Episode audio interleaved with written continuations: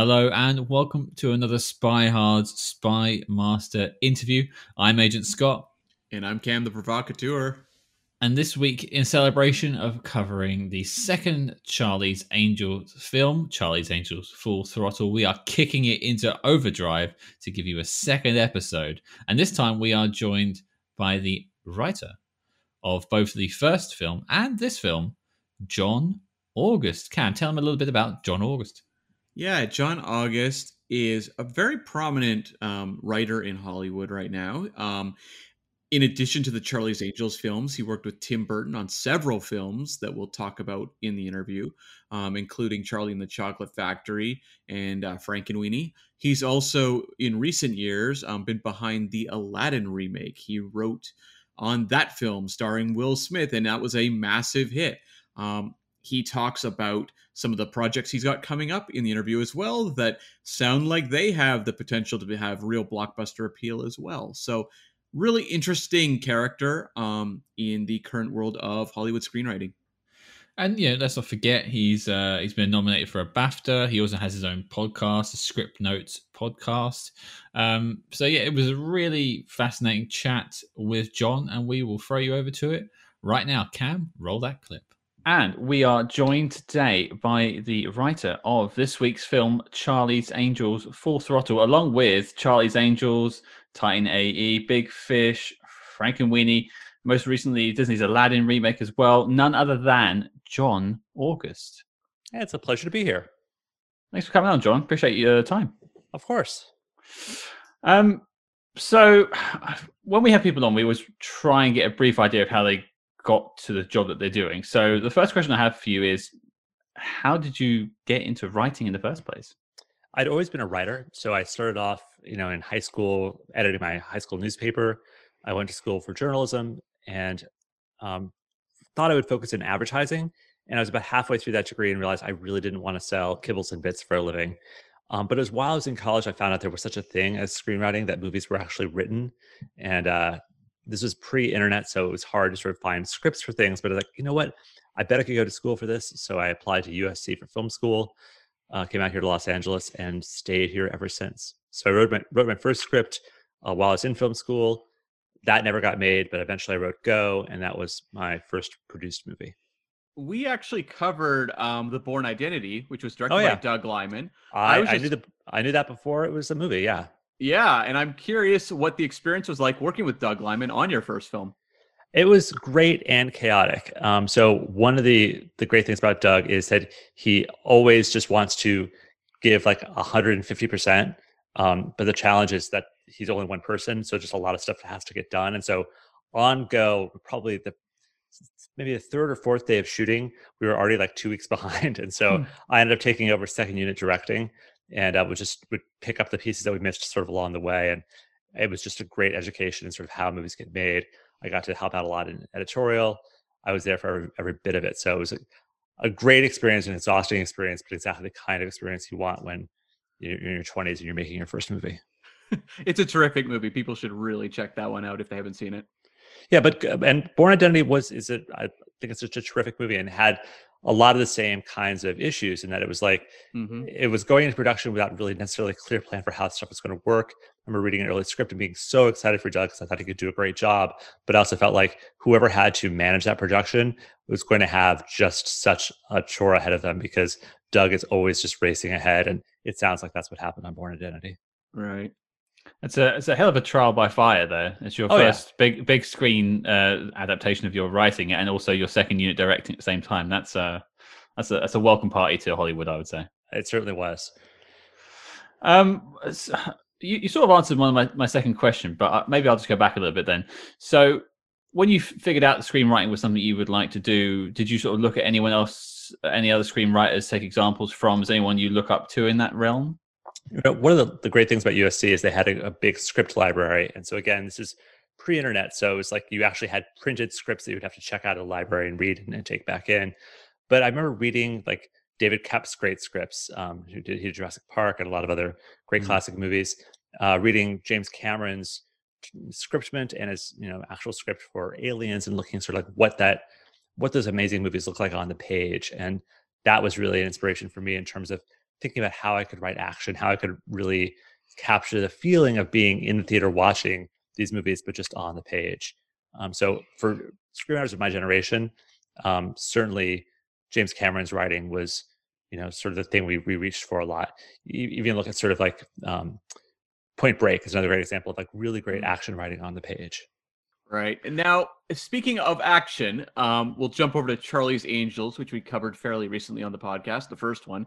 Um, from the research I've done, it sounds like this production was um, a little rough in terms of the writing phase. At what point did you get involved, and what was sort of the production looking like at that point?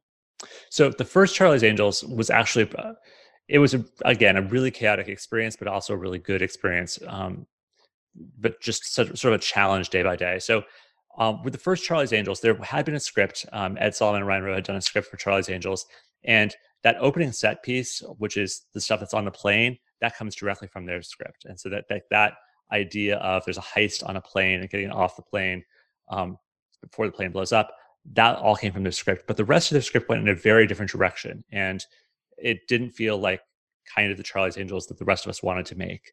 The rest of us being really Drew Barrymore, uh, and then sort of Columbia Pictures overall. Amy Pascal was running Columbia Pictures. So I got involved because Go uh, had been shot at that point. It hadn't come out, but people liked the script a lot. And so I had a meeting with Drew and Amy Pascal and Nancy Juvonen um, over at Amy's office. And it was just me and Drew on a couch talking about what Charlie's Angels should feel like. And we just really vibed and bonded over the spirit of being incredibly proud of these three girls who were incredibly great at their jobs, but just giant dorks off their jobs. Hmm. We, we, wanted them to be both badasses and really sort of soft, cuddly dorks at the same time. And so, really trying to find that balance between, you know, how can they be incredibly professional, but also very relatable. And that's very much Drew's energy. And that's really what we focused on first was what the movie would feel like. And then we had to work our way back into what would the plot of the movie be. So uh, it's interesting um, that connection with Drew Barrymore was there straight from the, the beginning because that's something we spoke about. Was it felt like a lot of it was her film? She was very mm-hmm. passionate mm-hmm. about it from what we we'd read. So it's nice to know that she was there with you as well. Absolutely, um, she was pro- she was producing the movie, and you know she was really the driving force behind it. I mean, Cameron came on very shortly thereafter, um, but it was really kind of their friendship and their, their dynamic is what we wanted to try to portray and making expanding that out to the third angel, but really centering on them and finding the balance between the plot and then their the characters' personal lives. Did you have any experience with the original Charlie's Angel show? Oh, I, I had huge affection for the original, uh, and we want to make sure that we were t- setting our movie in the same universe as the original Charlie's Angels, so that it felt like this was a continuation of the agency, which had gone on all the way from the start, leading up to now. And even in those initial discussions, we talked about like, oh, and there probably was an evil angel in the '80s uh, who who would be like Demi Moore in the sequel. Like mm. quite early on, we had that, that, that idea like, no, there's an ongoing history here that would still be the same voice on the speakerphone box. That there was a continuity we wanted to have with the original Angels. Now, I'm really curious about establishing the tone of these movies because they really get really crazy, both of them. And um, you are also, of course, trying to get across a spy plot that's at least logical to an audience watching it. How do you go about kind of finding the balance between uh, these kind of really um, fun, kind of colorful vignettes and an overall spy plot?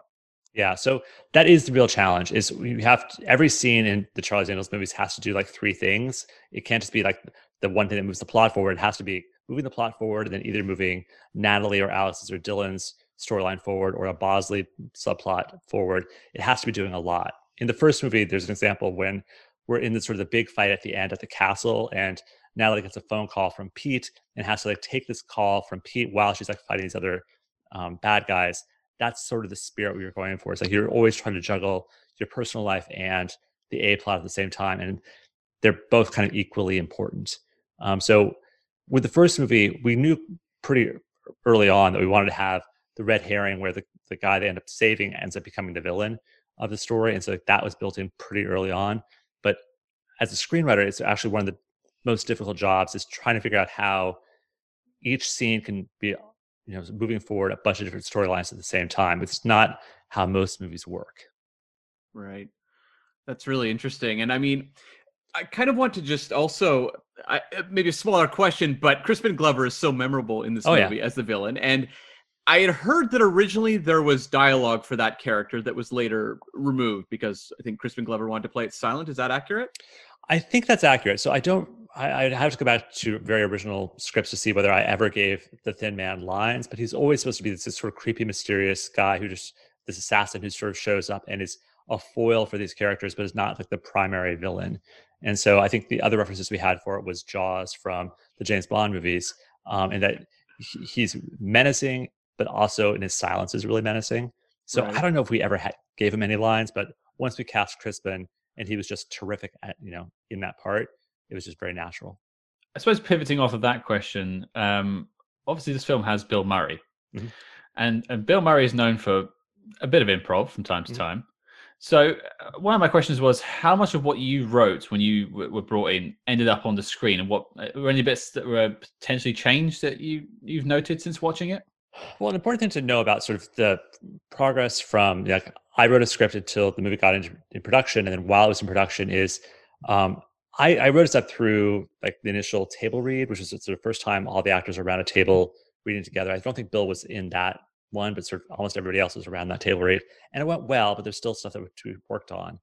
Um, I did like probably one more pass after that, and then I was uh, a very busy writer, but also a relatively new writer and the decision was made by producers in studio to go to what became a succession of like really well established high paid writers sort of on a one week basis to sort of work through some, some issues and sort of the scenes that we're shooting next. And so to their credit all the writers who worked on the movie during this gap had a sense of sort of what the tone was and what things should feel like. And so for as many different you know uh, typewriters as the script went through, it still felt pretty true to the spirit of things. Uh, but I, it makes it very hard for me to say like what was improvised versus what was, you know, some other writer who came in for a week's work along the way. So I, I don't know how much of the actual Bill Murray stuff was Bill Murray improvising or Bill Murray coming up with things versus that was the person who was writing the movie that week. I was going to say that's um, I mean, it must be quite tough for any any person of any creator of any type to have people go in and start changing bits and adding and subtracting from what you're doing. Is that something you is that a general thing that script writers have to deal with throughout Hollywood? Is that for most of your work you've dealt with this? You know, at times I've been that writer who's come in to do some work on something that's, that's about to shoot or that is shooting, and it is it's can be challenging, it can be frustrating because you're trying to both, you know, do what's best for the movie, you know, creatively, but also what the people who are shooting the movie need to have happen. And sometimes it's for budget, sometimes it's for locations, sometimes it's because you have a specific actor who has very specific ideas and basically only do those ideas. So it can be really challenging. So to their credit, the, the other writers, I think, really did a, a very solid job.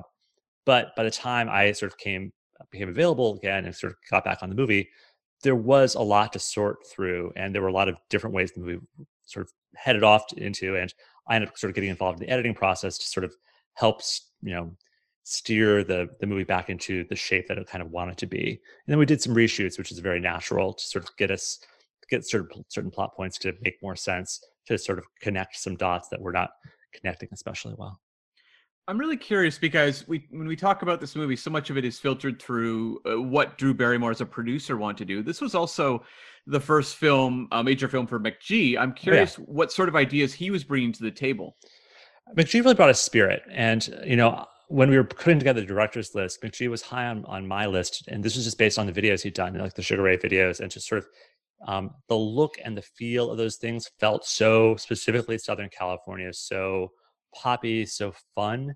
Um, and then you meet with him, and it's just his um, sense of energy is just infectious. And so he, was really a, a great choice for this, but it was a big movie for him to be tackling right at the start with a lot of big stars and personalities and a lot of demands sort of placed upon it. But uh, you know, he had the right spirit and drive for it, and you know, together with sort of Drew and Cameron and Lucy Liu, there was there was a feel there that was unique and new. Right. I suppose one of my last questions about the first film would be: um, Is there any, looking back on it now, twenty years or so since, any any challenges you overcome overcame jump out to you? Any, any big lessons learned from doing that film? Well, actually, I, I would say like right as we finished up that movie, and you know, it, it was clear that it was going to be a, a hit, uh, and we had to start talking about the sequel. One of the things, I, one of the very first things I did was put together a list of like, here's let's here's what we should not do in the sequel. Like basically a list of a checklist of like, here are all the traps that sequels fall into. Let's not fall into those traps, and instead let, let's aim to be better um, than a lot of sequels are. And I really wanted to look at Charlie's Angels as being like the second Charlie's Angels being like the second episode of a really great TV series that every episode takes like four years to film and cost a hundred million dollars, um, and not just like oh my god we're we're doing the same thing again, and to really sort of step up and elevate. And so so I had so many specific ideas. It was probably like a 15 point checklist, uh, which is very specific in terms of like you know dancing is great, but let's not have the girls dancing all the time. Like let's try fun sensuality, but like not uh, going crazy with the sexiness and I had McG and the Angels and Sony like basically all signed this contract, like, like this pledge, of like let's not do these terrible things, and that became kind of the um, what we actually did in the sequel, um, which is why the sequel is, is, really frustrating to me. So I'm delighted to talk about the sequel, but I think um, there were a lot of lessons we took from the first movie and then ignored as we tried to make the second movie. So um, did you stick around for the production through the entire sequel? Because I know the Wibberleys also wrote on this film. How did that work? Yeah, and and uh, other writers were in there as well who, who don't aren't credited. So mm-hmm. here's the the short version of it. Um, and this is really colored by sort of my memory of things, but and I could probably look through the folder and see like what drafts I have. So the initial pitch I had for Charlie's Angels was a completely different thing, which was a road trip movie where the Angels have to carry this device from uh, New York City to Los Angeles, and it becomes like a, a road trip uh, heist adventure kind of movie. And it could have been really fun, but it just wasn't what Sony wanted to do. So I, that was a pitch, but I never wrote anything for it. Um, the movie I ended up writing was uh, the first movie I ended up writing was called Charlie's Angels Forever, and it had some of the same things. It had that that idea of um, a list that they had to protect and sort of these witnesses they had to protect, um, and had some big set pieces. There's a big set piece in Las Vegas. Uh, you know, the angels are sliding down the outside of Luxor Pyramid. Natalie ends up uh, getting into a uh, it's like a Top Gun fight in the Grand Canyon. There's some really big stake set pieces. It was really fun, uh, and it was not what I think McG most wanted to do. And so at that point, a different writer came in and did a different draft. And then at some point, the Wibberleys came in and did really kind of a third draft. And it was in that third draft they went back and brought in Madison Lee, who was who we always pitched as being like the evil angel. Um, I think the Wibberleys draft and uh, this in between writers draft, everything basically got smushed together. And so what you see as Charlie's Angels 2 is really Charlie's Angels 2 and 3 kind of shoved together as one movie. And that's why there's kind of way too much plot trying to happen in there. Hmm. Yeah, because I'd read that the Madison Lee character was an idea maybe tabled for a third film. Is that accurate? That's accurate. And so yeah. um, initially we pitched at doing it for, in this one and decided not to do it. And then she came back into this one. And so uh, it was it was tough and frustrating. I, I had a, I remember having a really great meeting on my birthday with Demi Moore and McG when it was decided like, okay, she's going to be in this, she's going to be part of it and she was great. I think she is absolutely ideal casting as that evil angel. I just felt like there was too much movie that she was trying to. Uh, they were trying to do too much in that movie, and I thought the script wise it suffered for like having just too many things attempted to be happening at once. Whereas the first movie, you know, as busy as the angels were with their subplots, um, it did have a, a pretty clear trajectory in the second movie, I think sometimes you pause it and you wonder what's actually happening now. and that's, I think, because of so much stuff getting jammed at once. Well, one of the questions I had, if we're moving on to uh, Charlie's Angel Full Throttle at this point, is a lot of people are quite hesitant to do sequels or mm-hmm. uh, franchises and that sort of thing. What made you want to come back for round two? You know, in making the first movie, there was a, a term we ended up talking about, you know, in phone calls and in meetings it was called Fighting the Monster. And every day on Charlie's Angels, like there was somebody was the monster, and some days it was McG, some days it was Drew, some days it was the studio, some days it was me. But every day there was a, a monster, and everyone had to sort of get up, sort of gang up together and like fight, defeat the monster, and then you could sort of get on to the next thing. Um, and yet, as tough as it all was, we were so proud of the first movie, how it was received, and mostly how it felt. That it was like a movie that like teen girls absolutely loved, but like boys dug as well. That whole families could go see. I, just, I was just really proud of sort of what we've been able to accomplish. In part because we were underdogs going into it. There was always so much speculation of like, oh, this is going to be a dumb TV knockoff. It's you know, there's it's so pointless to try to make this movie. And the fact that it turned out well and did really well was such vindication. I think going into the second movie, uh, there were high expectations, and everyone had a different idea of sort of what made the first movie successful. And so there was this desire to sort of let's crank up all those knobs, you know, to 13. And uh and that was really challenging. Now, before the um, you know, the box office for the second one was a little lower than the first, and it mm-hmm. seems like kind of the brakes got put on, you know, a third film. But it seems like there was excitement about doing a second, you know, towards the end of the 1st mm-hmm. Was any of that energy existing towards the end of the second one for a potential third? I don't recall there being great enthusiasm about doing the third one. I think because it had been again a rough time doing it. I mean, the Angels got along spectacularly, but I think the uh, the fact that it didn't do as well as the first one, and it, just, it was just such a slog for everyone. There wasn't, I think, a lot of enthusiasm about it. But as recently as like 2017, I, I, I would have talks with uh, Drew Barrymore and Nancy Devoe about like, okay, well, what would we do for Charlie's Angels now? So hmm. before, you know, the most recent Charlie's Angels reboot, there, there was, we were still having some talk about like, what would a Charlie's Angels look like? Because there was something compelling about these women and sort of seeing what could happen next with them. Well, I, would be remiss if I didn't ask. What would you do? You know, we didn't get we didn't get that far into it, and it was just really a question of sort of sort of spitballing kind of what things, what what would things feel like, and sort of like you know where would Dylan be now? Where would Natalie be now? What would Alex be up to now? And sort of we don't think of angels having kids. We don't think of you know what the life is like after you become after you stop being this secret badass. Um, so I think there definitely be interesting territory to mine. I just felt like ultimately it was unlikely we were going to get Sony to say yes to it, particularly the, the current you know incarnation of Sony to say yes to that kind of movie. Mm-hmm. Um, now I'm curious, you know, what are some of your favorite bits you know, maybe in the second one, you say it was a bit of yeah. a frustrating movie, but what are some of the moments that, you know, if you rewatch it or come across it on TV, that you go, you know what? I'm really proud with that moment. You know, I hadn't watched Charlie's Angels since it had come out until about a year ago. And I decided, like, you know what? I'm going to have two stiff drinks and watch this movie, which I've sort of deliberately not watched. And I'll say that I liked it more than I thought I was going to like it. Um, and with all its imperfections, there were things I definitely didn't appreciate about it.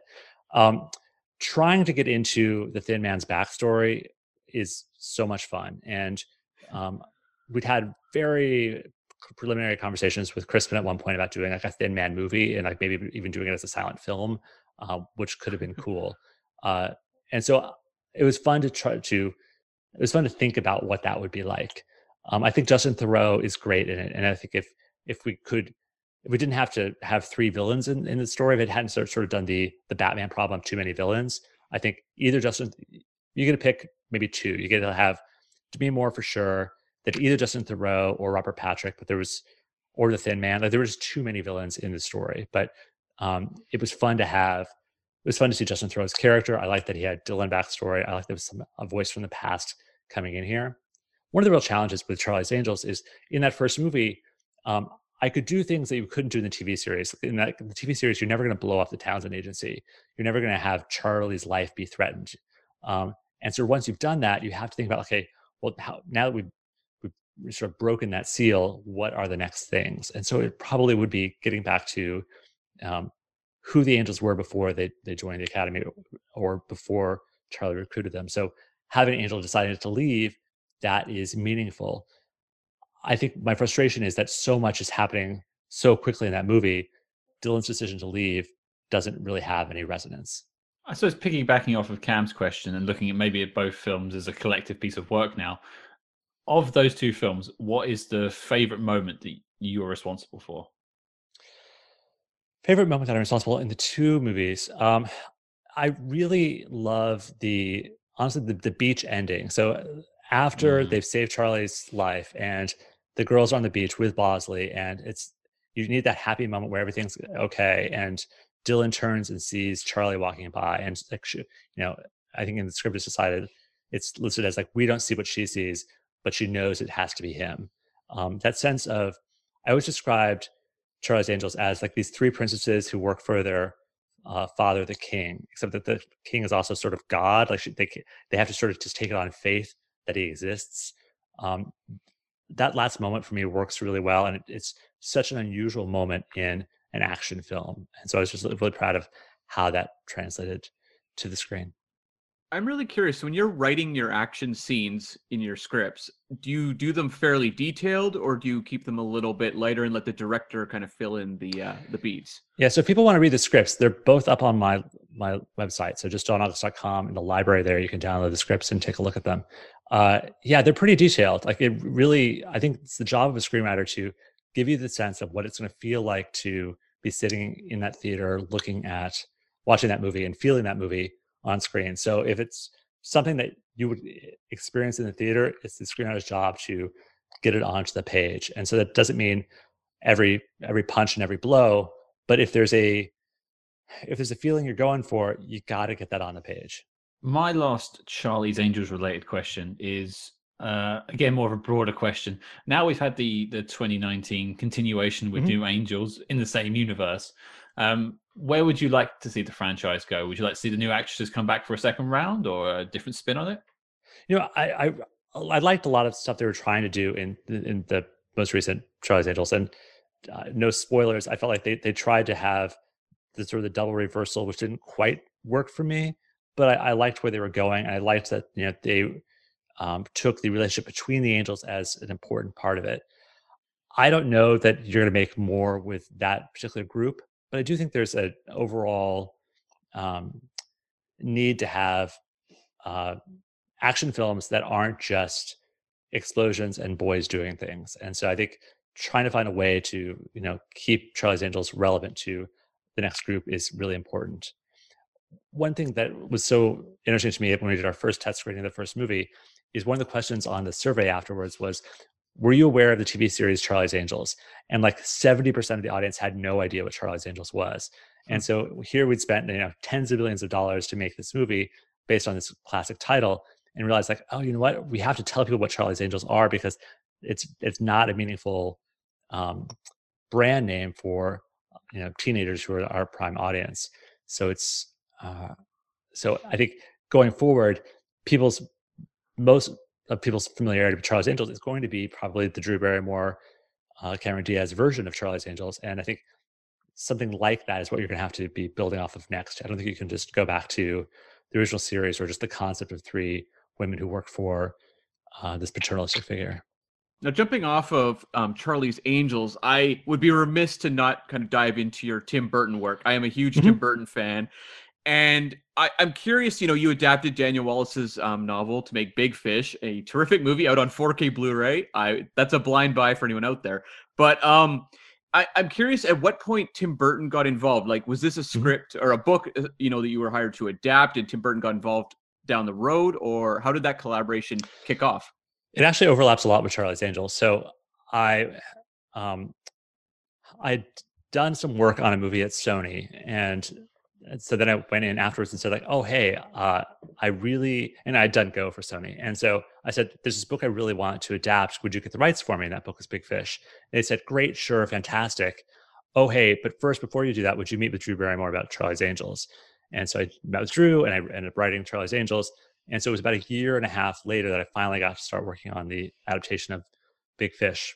I wrote the script for it, and they're like, wow, this is a really great script. This is a very expensive, tiny movie. We will never make this movie. Hmm. And so I asked, hey, could I just, what if I were to get some producers on it, some producers who could help you sort of see the vision of this? And so I went to Dan Jinks and Bruce Cohen, who had just gotten the Oscar for American Beauty, which was a small movie that won the Oscar and made it $100 million. And so with them, I got permission to sort of do a second draft. And off that second draft, we got Spielberg signed on to direct it. And so I worked with him for about a year. He was great. He was fantastic, but also super busy. And it was became clear he probably wasn't going to find a spot in his schedule to direct it. So he fell off. And we said, okay, we need another giant director or else Sony's going to say no. And so we went to Tim Burton. he said yes. And so Tim said yes. And very quickly we moved into production. So I didn't really work with Tim that much on Big Fish. I was there for pre-production. I was there and did some little scene works, but and I liked Tim, but we didn't work very closely together at, on Big Fish.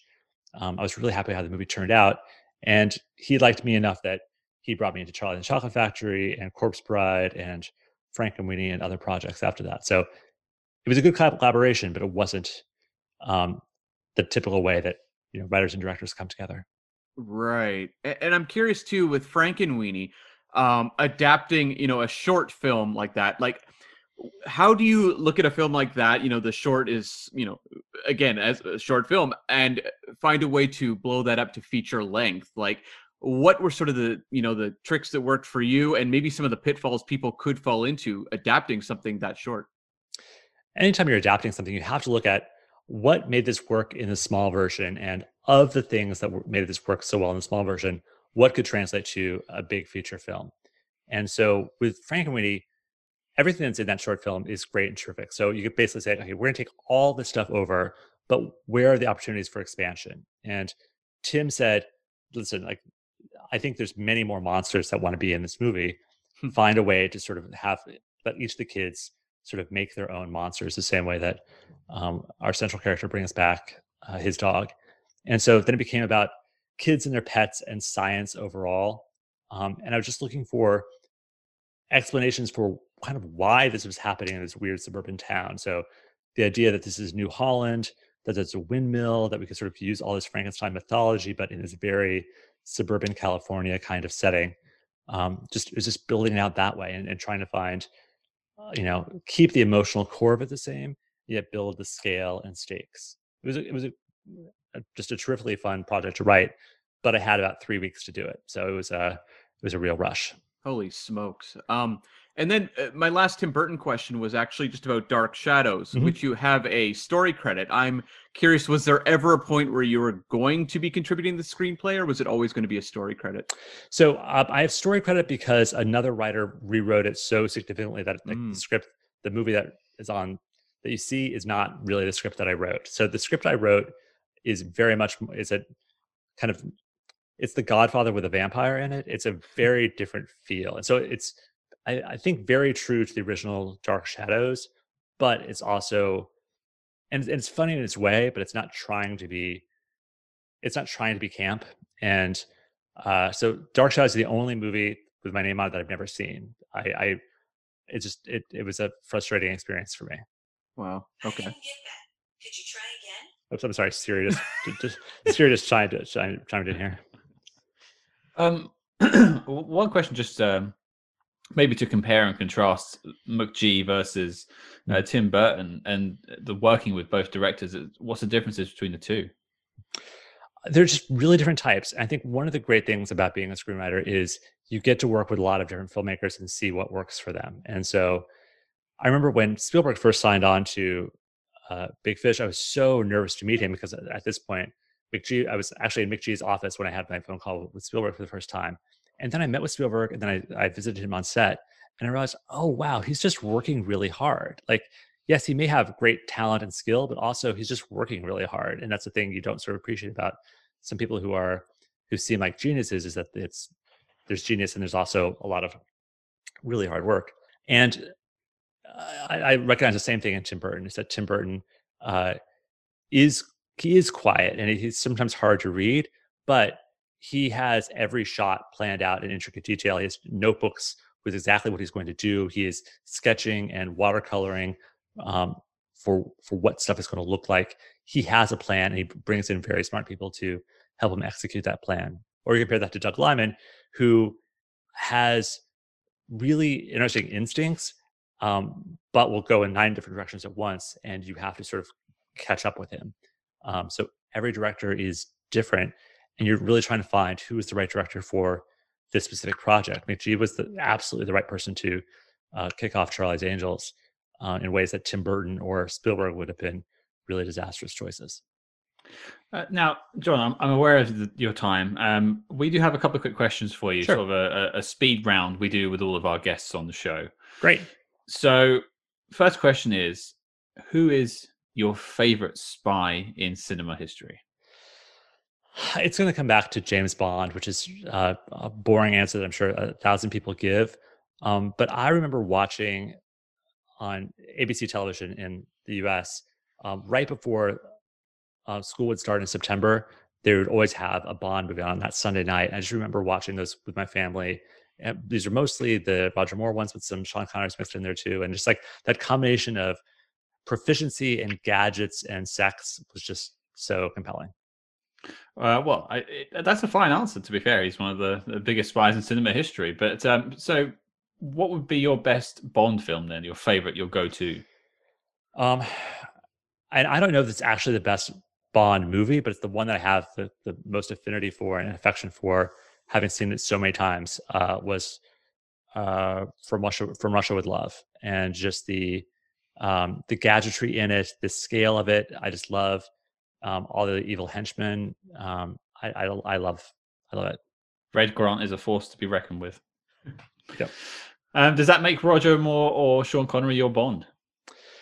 I think uh, I, th- I'm, I'm genuinely torn. I, and I say from Russia with love, but also the spy who loved me is, is another um, is is up there a lot as well. Um, I think just from early exposure, probably Roger Moore a little bit more than Sean Connery, but that's just from early exposure, and I I can't really compare them side by side.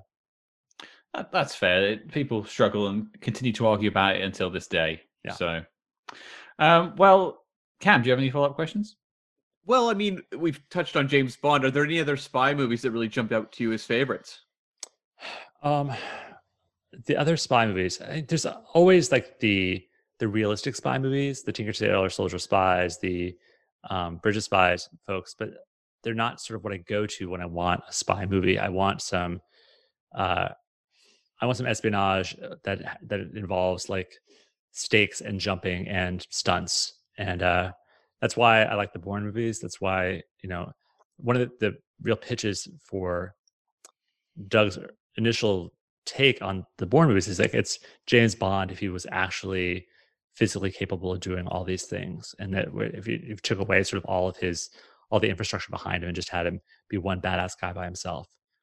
Uh, so that's it's a good pitch. I don't know that I have uh, other ones that I'm dying to, and it's honestly honestly a genre that I lean on in terms of going to pitch. Uh, you know, Charlie's Angels is probably the exception for me because it's not the kind of thing that's usually in my wheelhouse. Right. Now, is there anything coming up you'd like to promote or any projects you're working on? A couple things. So I have my weekly podcast called Script Notes with Craig Mazin. So we have we just crossed episode 500. Uh, we're working on a Script Notes companion book, which should be fun. Um, what else am I up to? I have a movie in production right now at Warner's called Toto, which is the uh, story of the Wizard of Oz from Toto's point of view. So that's uh, been just tremendously fun. Alex Timbers is directing that, and uh, there's other projects I'm hoping to get shooting up here pretty soon. It's been uh, obviously a weird year for everybody, but um, as we sort of start getting things back into production, it's fun to think of you know stuff you know happening in front of cameras again.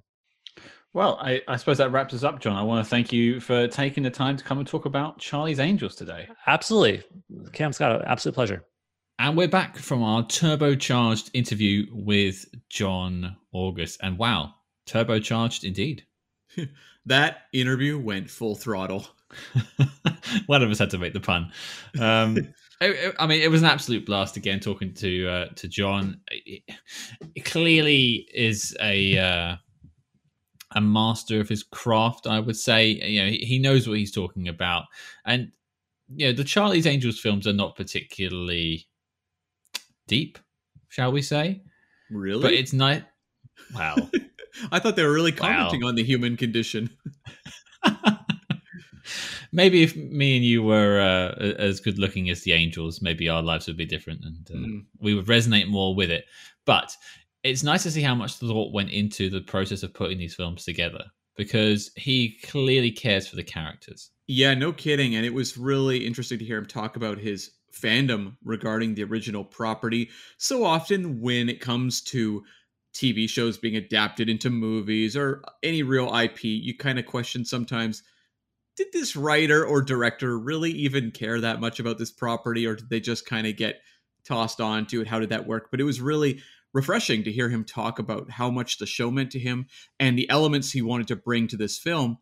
And um or to both films, I should say, but also that he had a very different pitch for the second film. And we had a lot of issues with the second entry, Full Throttle.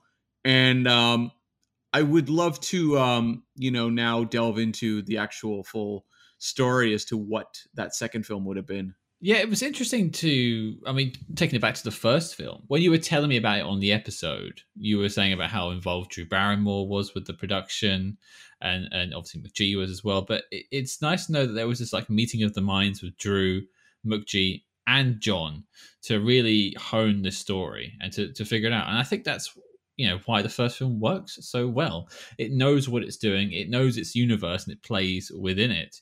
Um, and then as you mentioned, we had some issues with Full Throttle, and I think I I called it like the the Spider Man three effect. I think you referred to another film, but basically the same thing. Iron Man 2, Pirates of the Caribbean sequels, it, you know, fill in the blank for those sequels that people didn't really dig, that felt kind of bloated and just filled with too muchness. I mean, too many cooks, Mm, as I Yeah. would say. I think it, yeah, it was that. And it's a shame to hear that his involvement wasn't as uh, involved in the second film. And I think that, you know, we had, as I said, problems with it. And I think a lot of it comes down to just it being a bit of a bloated story. And, you know, I his original pitch for the film, I think, was a lot stronger. And I would have liked to have seen that. Yeah, and I mean, he also talked about how everyone involved, whether it was Barrymore, whether it was McG or himself, they all saw the movie very differently, which kind of spells trouble right there. That no one's on the same page as to what story they're telling, and um, you know. When I remember the anecdotes about the first one, you know, a lot of it was that Drew Barrymore sold the film on like a sizzle reel she put together, cutting together all these different influences and more of a tone piece in terms of selling what she wanted to make. And so often the second one felt like a scissor reel of ideas and influences and homages, but without a cohesive story, kind of tying it all together and a clear vision. And so I can understand his frustration in that, you know, he can watch the second one, he can find things he likes in it, but it doesn't feel specific to his vision, to maybe what Drew Barrymore wanted to do. It's kind of like, uh, you know, it- it's serving everyone at the same time and no one as well. Yeah, absolutely. And, uh, you know, it did a disservice to, I think, some of the other characters, like, as I mentioned in the episode, Thin Man. Mm. Uh, he had, uh, John had, I think, better ideas for what to do with Thin Man and potentially what would have been a third film, which would have been the, uh, the Demi Moore evil angel story. Yeah. Uh, which I, again, I think is a, a, a quite an interesting uh, conceit, but uh, jamming it into all this big, big blockbuster of a film, it's just a mess. Um, and so ultimately, I think it was a shame, but it was nice to hear from him about the the thought that he put into it, and it was just a shame that we never got the story that he pitched. I think there was a lot of fun in there, and I think it would have really celebrated what was great about the first film without overdoing it. but I appreciated that like this sequel even came from good intentions. You know, he genuinely wanted to build on what he had gotten across the first time and it just didn't work out in his favor, but whenever it comes to these types of movies, movies that maybe people dismiss out of hand, um it's nice to know that there was someone involved at the creative level that genuinely believed they could make something really cool out of this. And moving on from Charlie's Angels, of course, as well. You you spoke to him about his work with Tim Burton on stuff like Frankenweenie and Dark Shadows, and I, you know that was. I don't know much about those films. I haven't seen them, unfortunately. But you know, did you did you garner any insight out of that? I did, in that I chose to ask questions. Um, I, we touched on Big Fish, which was a very celebrated Tim Burton movie, um, but I wanted some details on Frankenweenie and Dark Shadows because of the Tim Burton films, they feel like the less covered. Uh, I don't th- know if people really talk about those movies necessarily as much as, you know, Charlie and the Chocolate Factory was like a massive hit. Um, there's plenty of content out there in terms of the backstory on that film. Whereas with like Dark Shadows, I was really interested in his involvement, and I'm sorry to hear it sounds very unpleasant. Um, but Frankenweenie was also very interesting to hear him talk about adapting that um, 80s short film into a you know full length film that I think is actually really strong, really fun movie. I'll have to add that to uh, my list of films to check out. He did also, you know, give us a little bit of information about what he's got coming up. Yeah, he said he's going to be tackling um, the Wizard of Oz universe through the point of view of Toto. And it's interesting because I feel like the Wizard of Oz universe, um, we've had the original film, which is obviously beloved um, from 1939. And then you have like Return to Oz, which is really weird and dark and kind of uh, off putting for any children.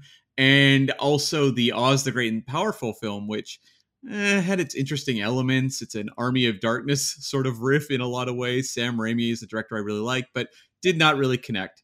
So it feels like a very underexplored universe in cinema. So I'm kind of curious if Toto cracks that because I would have to believe that uh, there's a lot of interest at a studio level in expanding on that Wizard of Oz IP.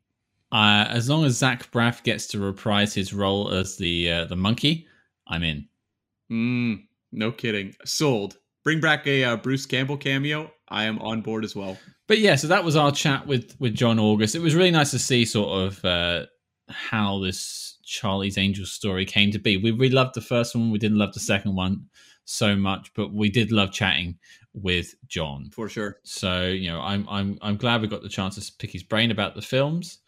And I'm interested to see what happens with the next Charlie's Angels film coming up in a couple of months' time. For sure. Uh, but Cam, in the meantime, what have we got coming out next week? We are tackling the 1945 spy thriller House on 92nd Street. A bit of an obscure film, but available anywhere to rent Google Play, Apple, um, Amazon Prime, probably. Uh, check out you know your local rental services it sounds like a really interesting movie to tackle and it would be fun if you guys watch it as well and join us on the journey. There you go. Uh, but don't forget to follow us discreetly on social media at spyhards. That's s-p-y-h-a-r-d-s on facebook twitter and instagram. But until next week listeners good luck among the shadows